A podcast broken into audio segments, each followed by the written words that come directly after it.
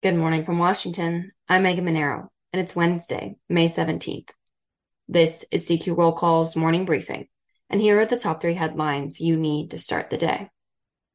President Joe Biden and House Speaker Kevin McCarthy have tapped proxies to negotiate directly on how to increase the debt limit. The move follows McCarthy and Senate Minority Leader Mitch McConnell complaining there were too many negotiators in the room. Only the president and McCarthy will be able to cut a deal in the end, the Republican leaders argue. Next, House appropriations markups kick off today. The Military Construction and Veterans Affairs Subcommittee and the Legislative Branch Subcommittee start off the process with their draft spending measures.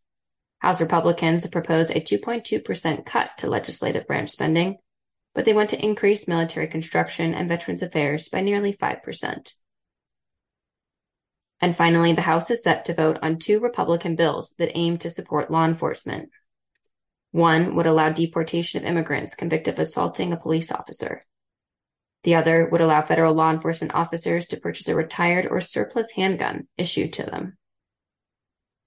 Check CQ.com throughout the day for developing policy news. And for all of us in the CQ Roll Call newsroom, I'm Megan Mineiro. Thanks for listening.